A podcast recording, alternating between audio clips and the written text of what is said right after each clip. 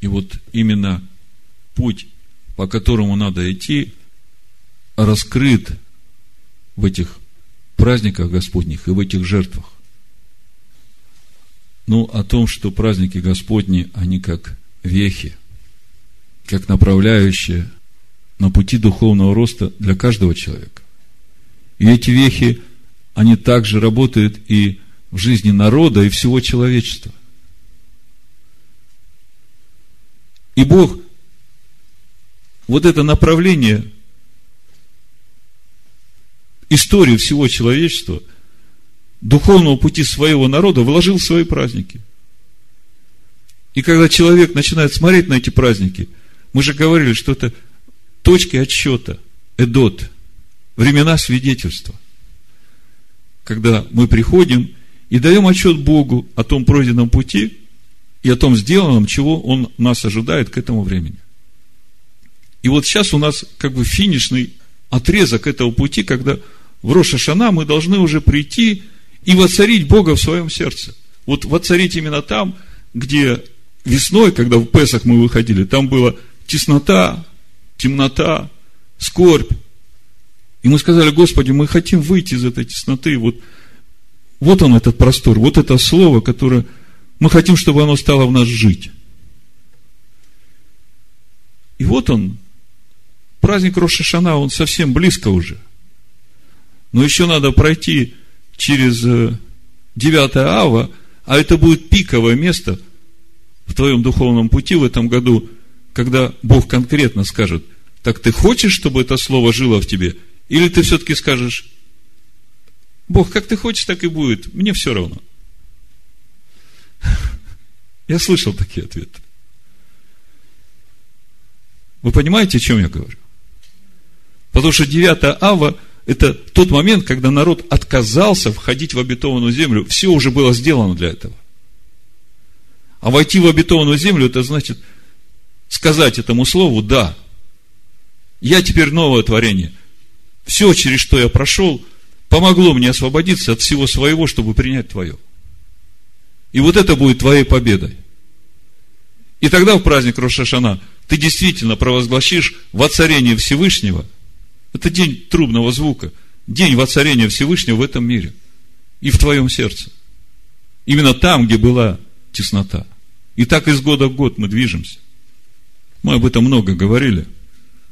Сегодня я хочу в свете праздников Господних коснуться еще одного момента. Наверняка каждый из вас задавался вопросом, а сколько же у Бога народов? И как вообще они в конечном итоге соединятся в одно. Ну, почему я говорю народы? Потому что, если реально смотреть, сегодня два народа. Вот если смотреть хотя бы римлянам 11 главу, мы видим, что ожесточение у сынов Израиля от части до времени, пока не придет полнота к язычникам. То есть, по факту, что получается? Язычники через завет в Машеяхе Иешуа идут в полноту, а сыновья Иакова не принимают вот это благовестие ради язычников. Давайте почитаем, чтобы вы увидели. 25 стих, 11 глава Римлянам. «Ибо не хочу оставить вас, братья, в неведении о тайне сей, о тайне».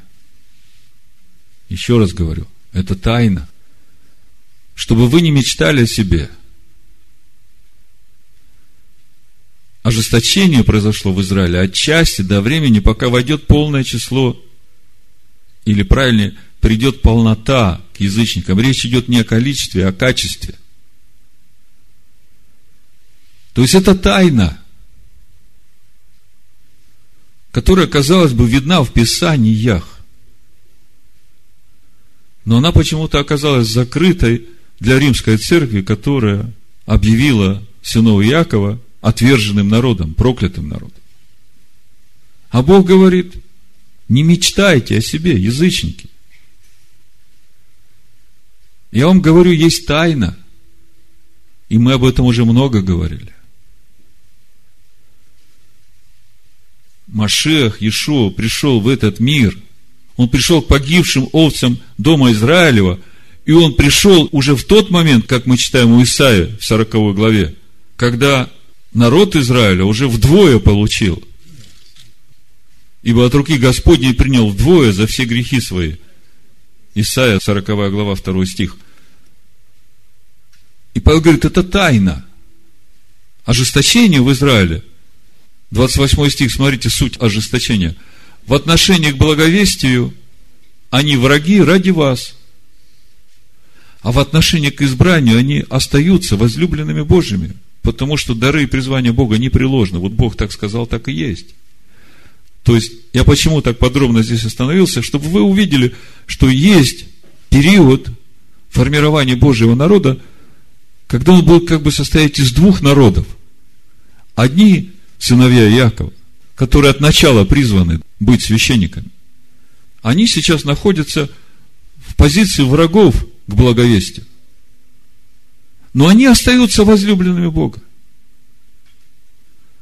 А уверовавший из язычников Бог ведет в полноту Машеха. И чтобы через это возбудить ревность у самих сынов Иакова, чтобы они встали и извергнули из себя всякое идолопоклонство. Возревновали по своему Богу. Но Павел говорит, это тайна. Ну, еще много мест из Писания. В книге Деяний в 15 главе мы также читаем, да, что Бог сейчас из э, всех народов создает народ во имя свое. Деяние 15.14. Симон изъяснил, как Бог первоначально презрел на язычников, чтобы составить из них народ во имя свое. То есть, вот с тех пор, как Ишуа послал Павла проповедовать Машеха, истинного Машеха, язычника, начался процесс создания народа Бога во имя Бога. Что значит во имя? То есть, люди, которые познают Бога, которые примут внутрь себя сущность Бога, Слово Его, и это станет их новой природой. хотелось бы несколько слов еще сказать о том, что Павел проповедовал язычникам. Если посмотреть внимательно, что Павел проповедовал, вот смотрите, Ефесянам 3 глава, 8-9 стих, чтобы вы понимали, что с самого начала Павел ходил и проповедовал Тору язычникам. Вот Ефесянам 3 глава, 8-9 стих. Смотрите. Павел говорит, мне наименьшему из всех святых дана благодать сия, благовествовать язычникам неисследимое богатство Христово, то есть Машиаха. То есть Павел благовествовал не то, что сегодня благовествуется, Иисус умер за твои грехи, поверь в это, покайся в своих грехах, и ты спасен. Это, безусловно, с этого начинается проповедь Евангелия. Но Павел, смотрите, благовествовал язычникам неисследимое богатство Христово, Машеха. Скажите, где находится это неисследимое богатство Машеха? В Торе. Его нигде в другом месте не найдешь. Дальше. Деяние 19 глава, смотрите. 8-10 стих. Как Павел проповедует неисследимое богатство Машех. Пришед в синагогу, он небоязненно проповедовал три месяца, беседуя и удостоверяя о Царстве Божьем. Где проповедовал три месяца? В синагоге. Синагога – это чье духовное образование? Еврейское. Сколько месяцев проповедовал? Три. Идем дальше. Но как некоторые ожесточились и не верили, злословия путь Господень. Смотрите, это тот же путь Господень, о котором Моисей просил, Господи, открой мне путь Твой, дабы мне познать Тебя. Значит, в синагоге появились, которые не верили и ожесточились. То он, оставив их, отделил учеников – то есть выбрал из синагоги тех, у кого отзывалась эта проповедь, и ежедневно, не раз в неделю, и не два раза в неделю, ежедневно проповедовал в училище некоего тирана, это продолжалось до двух лет. 365 дней в году, два года – это 730 дней. Каждый день. Павел проповедовал неисследимое богатство Машеха. Каждый день.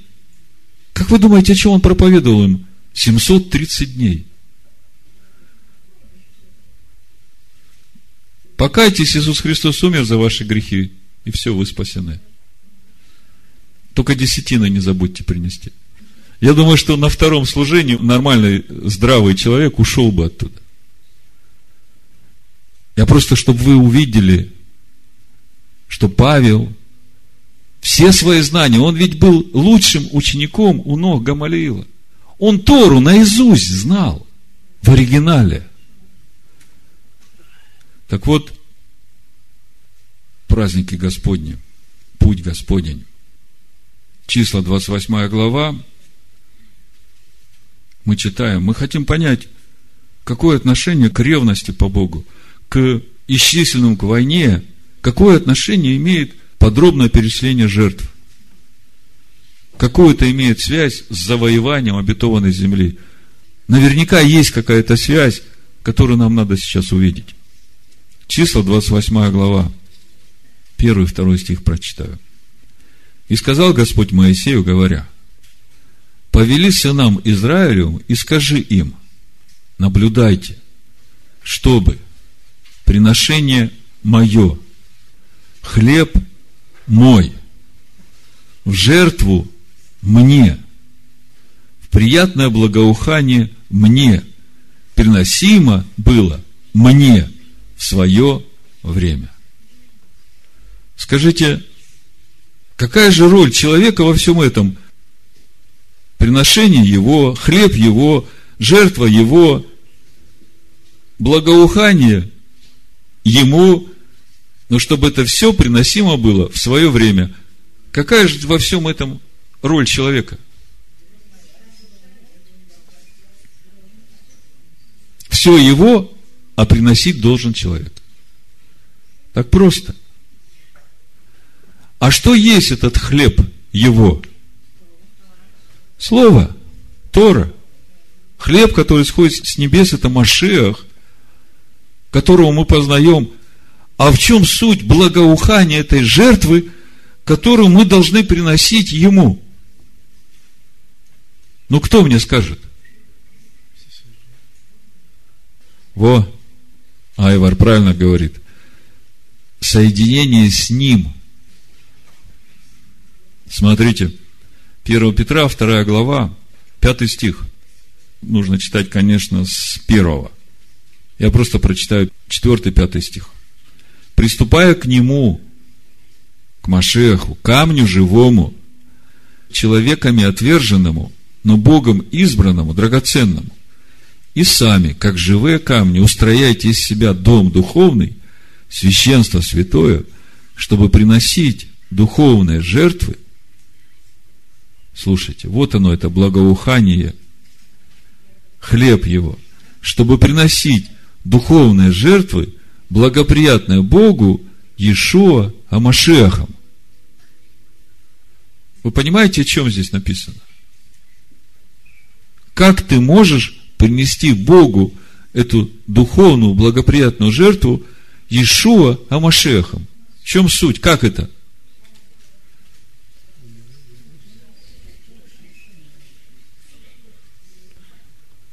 для того, чтобы мне принести Богу жертву Ишуа Амашехом, мне надо умереть для себя, дать ему место жить в себе, и когда Бог это увидит, вот этот процесс в тебе, и ты, когда придешь к нему с этой жертвой, вот в этом суть этого благоухания, вот этого хлебного приношения.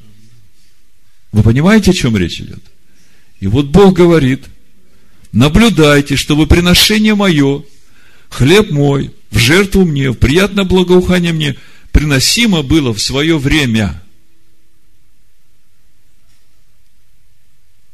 А дальше начинается описание принесения этих жертв. И расписано, начиная с каждого дня, каждого шаббата, новомесячья и всех праздников Господних. если все это вместе сложить, получается, что именно это есть этот путь Господень, в котором, двигаясь, мы возрастаем, принося Богу новую природу в себе, как жертву благоуханную Ему. То есть вы думали, что жертва Богу это утром я встану, почитаю Слово Божие по календарю, вечером тоже стану перед Богом, почитаю Слово Божие по календарю, и уже этим принес ему вот эту жертву хлебную. Не тут-то было. Тебе надо не просто почитать это слово, тебе надо поразмышлять с ним и соединиться с ним. И записать его себе на сердце. Но для того, чтобы не забыл, для начала запиши в свою субботнюю халу. И потом повторяй в молитве. Я понимаю, что нам иногда тяжело как бы сразу все охватить. Но поверьте, если вы искренне читаете в молитвенном состоянии, в общении с Богом, в присутствии Бога, то вам всякий раз Слово говорит. И вот то Слово, которое говорит, вы его записываете, размышляйте над ним. Потому что это для вас. Ну вот, давайте теперь посмотрим на суть этих жертв, чтобы через эти жертвы увидеть, каким образом будет формироваться Божий народ. Мы уже говорили, что по факту сегодня есть два народа. Но по сути это один народ, у которого в основании лежит краеугольный камень Машеах Тора. Только одни уже оживотворены через веру в Иешуа, а другие еще находятся в ожесточении. Вся разница. Иешуа пришел и говорит, я пришел к погибшим овцам дома Израилева. А потом говорит, есть у меня овцы и не сего двора, которых надо мне привести, будет одно стадо и один пастырь. Когда вот это произойдет? Когда два стада станут одним стадом. Знаете? Вот многие не понимая того, когда это произойдет, не понимая путей Божьих, бегут впереди Бога, и через это и сами падают, и еще больше препятствий создают сыновьям Иакова на том пути, которым Бог их ведет. Вы понимаете, о чем я говорю, да? Вот когда это произойдет, когда два народа станут одним народом. Но в Писаниях это есть. Помните, как-то я вам читал из Акиля 16 главу, там об этом сказано. Я прочитаю сейчас. Иезекииля 16 глава, 60 стих и дальше. Написано. Но я вспомню союз мой с тобою в дни юности твоей и восстановлю с тобою вечный союз. Это Бог говорит Якову. И ты вспомнишь о путях твоих, и будет стыдно тебе, когда станешь принимать к себе сестер твоих, больших тебя, как и меньших тебя, и когда я буду давать тебе их в дочерей, но не от твоего союза. О чем здесь речь идет? Здесь речь идет о том, что придет время, когда Бог восстановит союз свой с Иаковом. И в это время, когда Бог восстановит этот союз – Иаков начнет принимать к себе дочерей и сыновей, но которые будут не от этого союза, не от союза обрезания, который Бог заключил со своим народом, а от союза через веру в Машеха Иешуа. И Яков будет их принимать к себе как сестер, дочерей, больших и меньших. Вопрос, когда это произойдет? Давайте посмотрим на наше жертвоприношение, и вы это увидите. Я вам много раз говорил, что уставы принесения жертв – это не какие-то механические действия. За этими уставами стоят огромные духовные процессы. Я помню, когда я только пришел к Богу и уверовал, я понимал, что есть только одна жертва – жертва за грех. И эта жертва у нас совершенная, и мне больше ничего знать не надо. Зачем мне эти жертвы всесожжения? Что они мне дают? Зачем мне эти жертвы повинности? Зачем мне эти жертвы мирные? Что они мне дают? В чем их смысл? Но потом, когда я начал познавать Слово, я увидел, что за всеми этими жертвами стоит процесс моего духовного роста.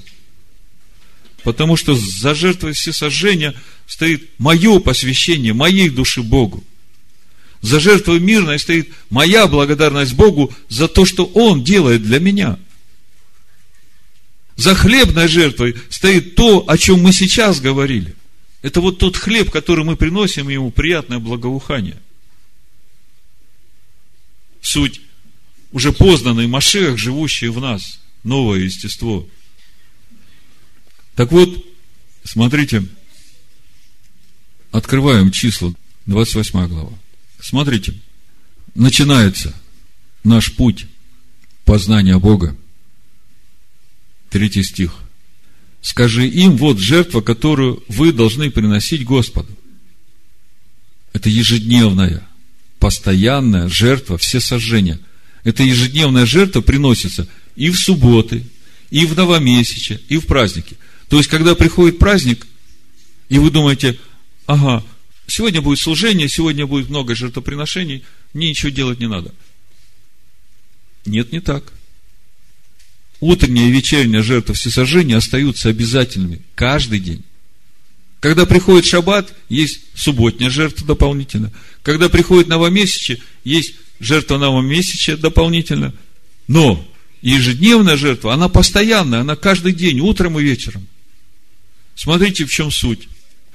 Два агнца однолетних без порока на день во всесожжение постоянное. Одного агнца приноси утром, а другого агнца приноси вечером. Сразу вам скажу, суть этого агнца, который приносится во всесожжение, это свидетельство твоей души о полном посвящении Ему. И тебе это надо делать каждый день, утром и вечером. И когда ты стоишь перед Богом в молитве, ты проверяешь себя, а где сегодня ты служил для себя? Где ты двигался в том, чтобы удовлетворять прихоти своей души? Мы начали с этого служения, помните? Чтобы тебе не стать посмешищем перед врагами, которые восстают на душу твою. И это ежедневное, постоянное жертвоприношение – во всесожжение. Агнца – это свидетельство посвящения твоей души на служение Всевышнему. И это каждый день. И при этом в приношение хлебное десятую часть эфы пшеничной муки, смешанной с четвертью гина, выбитого елея. То есть, при этом должна быть хлебная жертва, смешанная, то есть Слово Божие, смешанное с Духом Божьим – это то, что ты принесешь жертву Богу. Это твое пребывание в Слове с Духом Божьим, когда ты напитываешься этим Словом. То есть, при этой жертве всесожжения, при этом посвящении должна быть обязательно хлебная жертва. Это всесожжение постоянное, какое совершено было при горе Синая. Приятное благоухание в жертву Господу и возлияние при ней четверть гина на одного агнца на святом месте возливай возлияние вино Господа. Вино возливается на агнца. Да, это проявление Духа Божьего вот во время того, как ты посвящаешь свою душу на служение Всевышнему. Радость должна быть. Радость от того, что ты можешь свою душу посвящать Богу. другого агнца приноси вечером с таким же хлебным приношением, как поутру, и таким же возлиянием при нем приноси его в жертву приятное благоухание Господу. Вы теперь понимаете, что стоит за ежедневным служением принесения жертвы всесожжения. Через это вы должны увидеть, что агнец – это вот эта чистая душа, которая посвящена на служение Богу. Там, где душа не посвящена, там козел будет или коза. Там уже служение за грех. Но мы сейчас говорим об жертве всесожжения. Потому что дальше это нам поможет понять процесс формирования Божьего народа. Когда речь идет о агнце во всесожжение, читай как посвящение. Дальше идем, смотрите. Дальше идет суббота, шаббат. Если прочитать, что приносится в шаббат, утром и вечером те же жертвы всесожжения постоянные, и в служение шаббат дополнительная жертва, еще два таких агнца. То есть, как бы за день получается удвоение принесения жертвы всесожжения, приношение Богу в шаббат, в сравнении с обычным днем. В субботу приносите двух акций однолетних без порока в приношение хлебное и две десятых части эфы пшеничной муки, смешанной с елеем, и возлияние при нем. Это субботнее всесожжение каждую субботу. Сверх постоянного всесожжения и возлияния при нем. Здесь все понятно. Уже объяснять не надо. Дальше. Новомесячие.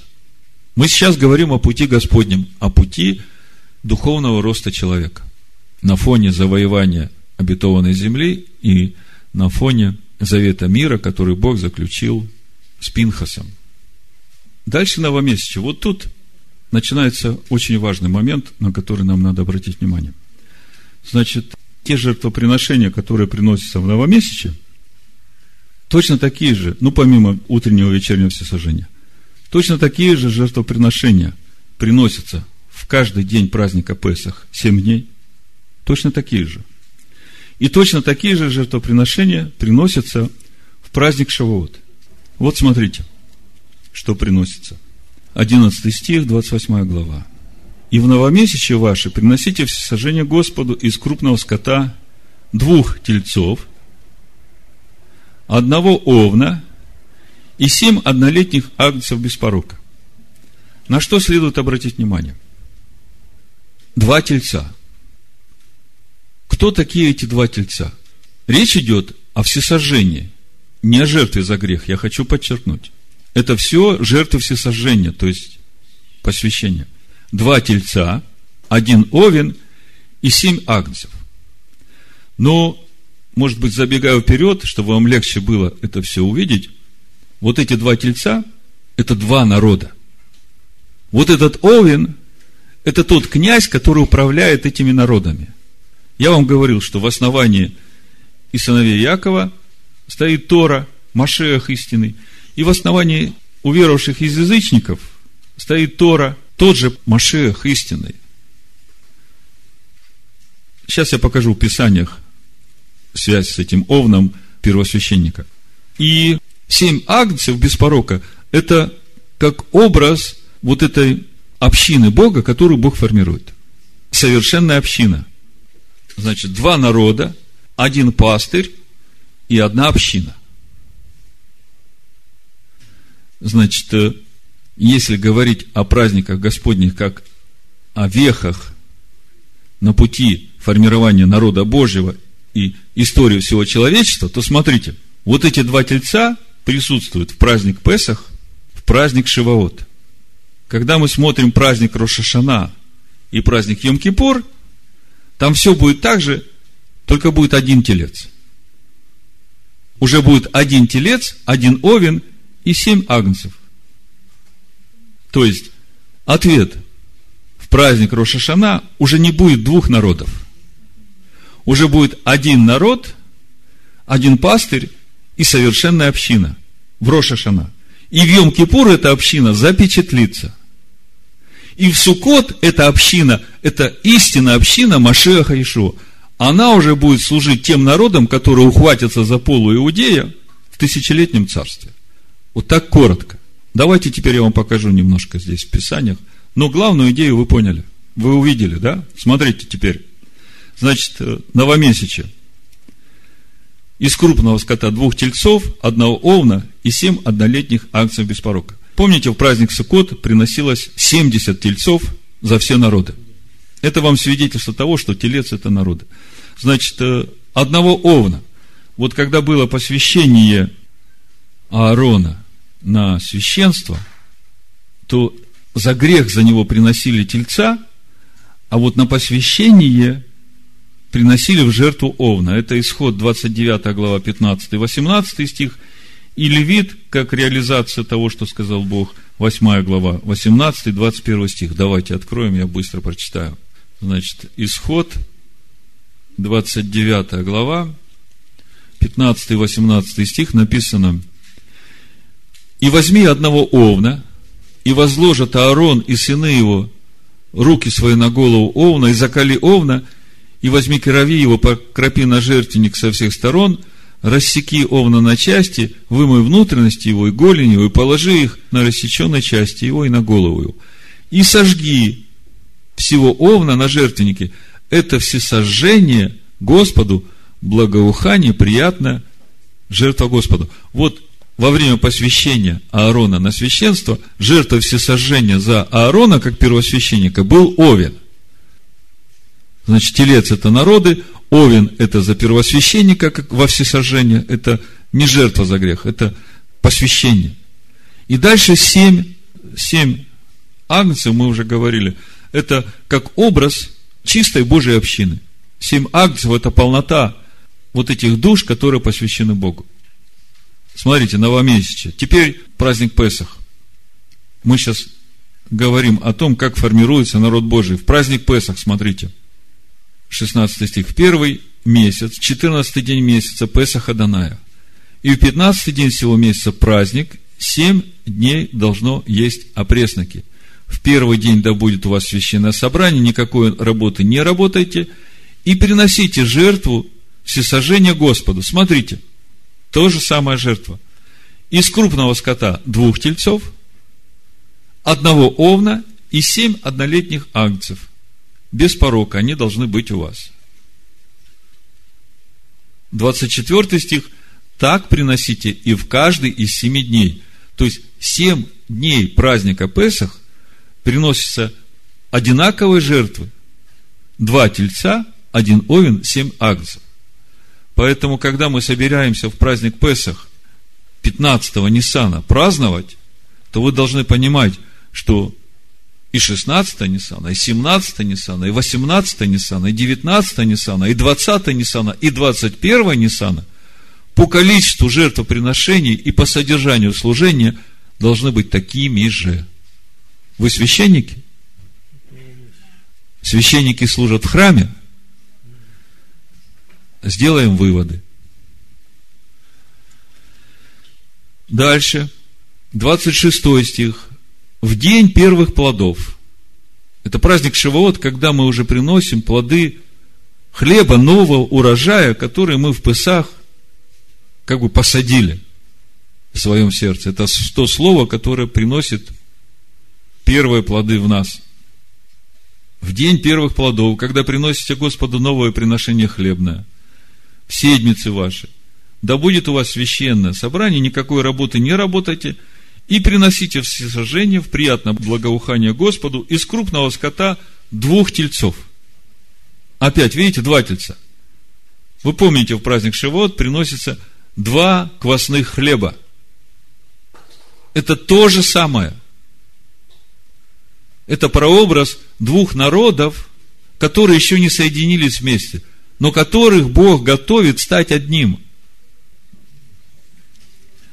Значит, в праздник Шавуот, 27 стих, и приносите все сожжению приятно благоухание Господу из крупного скота двух тельцов, одного овна и семь однолетних агнцев. Видите, в праздник Шавот еще два тельца, один овен и семь однолетних агнцев. Теперь открываем 29 главу, Праздник Роша Шана. Лето Господне закончилось, благоприятное. Время жатвы подходит к концу.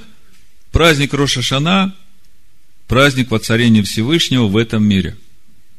Праздник труп. Все. Праздник Рошашана, Йом-Кипур, Сукот – это праздники, которые пройдут на одном дыхании, так же, как прошли весенние праздники. Песах и Шивоот. В один год Иешуа умер и воскрес, и в этот же год Дух Божий излился на всех принимающих Иешуа. Так же будет и с осенними праздниками, когда наступит это время. Смотрим.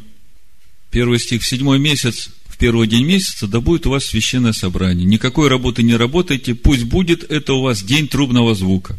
И второй стих, смотрите. Приносите все сожжения. Мы сегодня говорим только о жертвах все сожжения. Именно через это мы видим этот процесс формирования Божьего народа. И приносите все сожжения в приятное благоухание Господу одного тельца. Видите? Одного тельца. Одного овна, семь однолетних акций без порока. С овном и с семью акциями понятно, но уже не два тельца, а один. И теперь, когда я вас спрошу, когда же произойдет это соединение двух народов в одно, вы мне скажете, когда?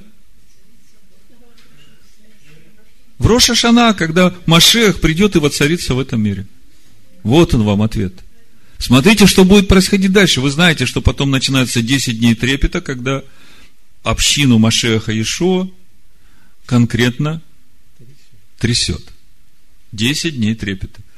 И потом, десятого Тишрея, праздник Йом-Кипур, происходит запечатление общины Машеха Иешуа.